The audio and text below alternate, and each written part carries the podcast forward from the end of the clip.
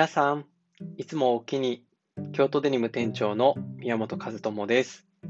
今週のテーマは、お問い合わせの多いアイテムについてお話ししております。今日のテーマは、ジンバオリ鎧ジャケットについてお話しいたします。ジンバオリ鎧ジャケットをツイッターに載せたところ、えー、コメントをいただきまして、最後の将軍に似合いそうっていうコメントだったんですけど、あの、思わずニヤッと笑ってしまいました。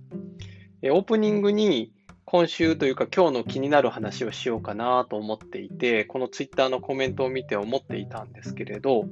最後の将軍といえばという感じですけれど、えー、来年ね、えー、渋沢栄一が大河ドラマの、えー、テーマとして、えー、大河を作られますけれど、そこにね、えー、幕末ですので、最後の将軍、15代徳川慶喜ですね、が登場するというのも話題になっておりました。京都デニムのお店の近くに、えー、この徳川慶喜ゆかりの地というのがあります。その当時は、まだ将軍職に就く前なので、一橋慶喜の時代だと思いますけれども、東本願寺というお寺がありますね。こちらの東本願寺の飛び地の別邸で、小生園というお庭があります。京都デニムからも歩いて5分ぐらいなので、すごく近くなのに、えー、京都駅の周りとは思えないぐらい静かな、すごくいい庭園です。えー、この最後の将軍ゆかりの地、なんでっていうお話と、ちょっと、えー、プチ情報をお伝えできればなと思うんですけれど、そもそもこの小生園っていうお庭はね、東本願寺の飛び地別邸なので、本願寺さんの中からちょっと外れたところにあります。えー、その当時ですから、江戸三代将軍家光が、えー、東本願寺に土地を1万坪寄進して建てられた、えー、お庭、建てられたというか、作られたお庭だったのがもともとだそうです。えー、石川定山が策定を担当して、えー、作った、もう本当に池があって、眺めがいい静かな、えお庭なんですね。すごくいいお庭なので、2年前、京都デニムでも作品展に使わせていただいたことがございます。こちらの小千円、実は一橋慶喜直筆の変額、この小生園と書かれた変額が、えー、老風亭という建物の中に実は今でもかかってるんですね。皆さんもし小生園に行かれることがあれば、この最後の将軍であった、え、慶喜直筆の変額っていうのをぜひご覧ください。徳川慶喜はですね、えー、一橋慶喜の時代、前の将軍14代家持の将軍後見職として、まあ、天皇家でいう摂政みたいな役割ですね、えー、入落をされた際に3ヶ月ほどこの東本願寺に滞在されていたそうです。ですから、すぐ横にあったお庭にはもう頻繁に行かれたりとか、この、えー、小生園はね、え迎賓館みたいな役割をしていて、岩倉智美とか三条実富とか、幕末のそうそうたる方々が、えー、訪れたというような、えー、逸話も残っております。つまり、非常にね、あの将軍職に就かれる前、あのこの地で時間を過ごされて、何かこう交友があったことから、この小生園という文字を慶喜が書いたんだなというふうに思いを巡らせるとですね、あのちょっとした時代トリップみたいな感じになるので、えー、面白いかなと思って今日のオープニングの気になる話としてお話しさせていただきました。京都デニムは日本の古都京都で伝統工芸共有全染めを生かしたデニムや洋服、カバンなど着物の本当の技を今に伝える活動をしている世界で唯一のブランドです。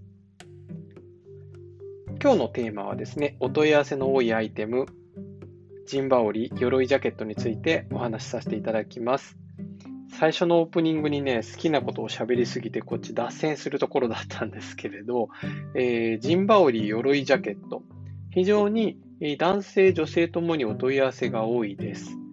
お店に来て実際ご試着いただくと、本当にこの感じがよくわかると思うんですが、もともと京都デニムには大鎧ジャケットと呼ばれるショート丈のブルゾンタイプのジャケットがございました。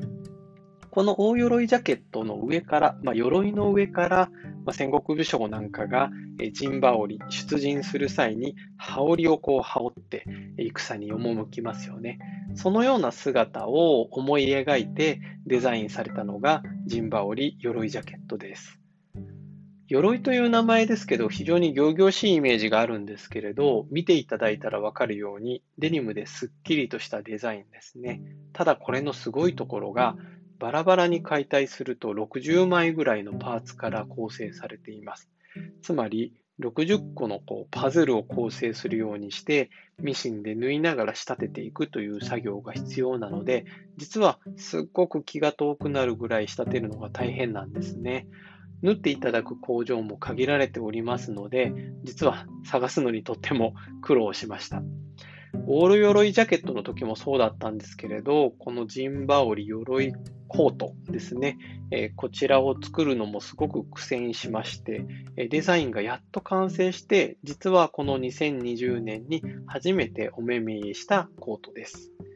日々、あの、男性の方を中心にお店にご来店いただく方、たくさんいらっしゃいますし、実際に羽織ってみたいっていう方は、もし可能であれば、お店にご来店いただいて、羽織っていただいたらと思います。M サイズっていう表記をしておりますけれども、結構肩幅とか身幅も取っていますので、通常お洋服で L のサイズを着てるよっていう方もあの着ていただけるようなサイズ感です。ただデザインとしては実際にお羽織になるとすっきりした縦長のシルエットに見えますので全部留めて防寒用に着るっていうよりは本当に羽織という名前がありますね。ジンバ織っていう名前のように羽織って前を開けた状態で着ていただくのもかっこいいと思います。コートの名前がありますけれども防寒用っていうよりはちょっとロング丈の羽織物なのでこれから少し涼やかになっていった季節とか、えー、冬の季節もですね、何か中にライトダウンを着たり、ニットを着たりして羽織られてもいいかもしれませんし、もしかすると、このジンバオリ鎧コートの上からさらに上に着られる方もあるかもしれません。いろんな着方ができると思いますので、ぜひお申し込みいただいた方は試していただいたら嬉しいかなと思います。中はですね、メッシュを貼っていて、まあ、鎧の中に着ている鎖片びらのようなイメージをしているんですけれど、機能性の部分もありまして、えー、汗をかいたりとか、中でこう蒸れた、えー、空気というかをね、ちょっと外に放出するようなイメージがあったり、デニムなのでコートですけれど、家で洗っていただくこともできます。全部裏返しにして、えー、それ単品でですね、大きなネットに入れていただいて、洗濯機で洗っていただくのもいいかもしれませんし、えー、ケアをしていただくっていう、使って、日常に使っていただくっていうところにも、ポイントを置いて作っておりますので、ぜひ気になる方は、ウェブサイトとかお店でチェックしてみてくださいね。えー、この音声配信、今日配信して実は4回目になりますけれども、えー、無事ですね、Apple、Google のポッドキャストでの配信もスタートいたしました。ありがとうございます。えー、その他、えー、音楽配信サービスの Spotify でも配信をしています。皆さんのお仕事の合間とかですね、通勤通学とか何かの合間に聞いていただいたら嬉しいと思います。スマホで聞けますし、SNS とかからでもですね、そのままアプリを起動していただいたら聞いていただくこともできるので、気軽にぜひ聞いてください。また、皆さんからのコメントとか質問、リクエストなどもお待ちしております。SNS で投稿していただく際は、ハッシュタグ、京都デニム、レイディオをつけて投稿してください。えー、オープニングでいろいろと喋りすぎましたけれど、京都って本当に歴史とかいろんなことがあって面白いですね。伝統工芸、歴史、社寺、もう本当にいろんなことがあるんですけれど、僕実はですね、去年京都検定というのを初めて受けました。えー、京都検定って3級、2級、準1級、1級っていうのがあって、いきなり1級は受けられないんですよね。えー、なので、3級と2級を受けてみようと思ってですね、昨年トライアルしたんですね。3級は無事合格いたしましたので、3級を持ってます。京都検定3級ですって言えるんですけど、2級がですね、あと6点ぐらいのところで 到達しなかったので、来年の目標としてはですね、京都検定2級取りたいなと思って、日々好きな、まあ、歴史や京都のことも、え、ちょとちょこっとずつ勉強してます。なので、もしこの音声配信で、まあ、ご興味や反応があったら、こんな好きな話ですけれど、えー、京都デニムのこと以外、京都とか歴史とかのこともちょっと触れたいなと思っております。えー、本日もご拝聴いただきありがとうございました。それではまた次回お会いいたしましょう。京都デニム宮本和智でした。おおきに。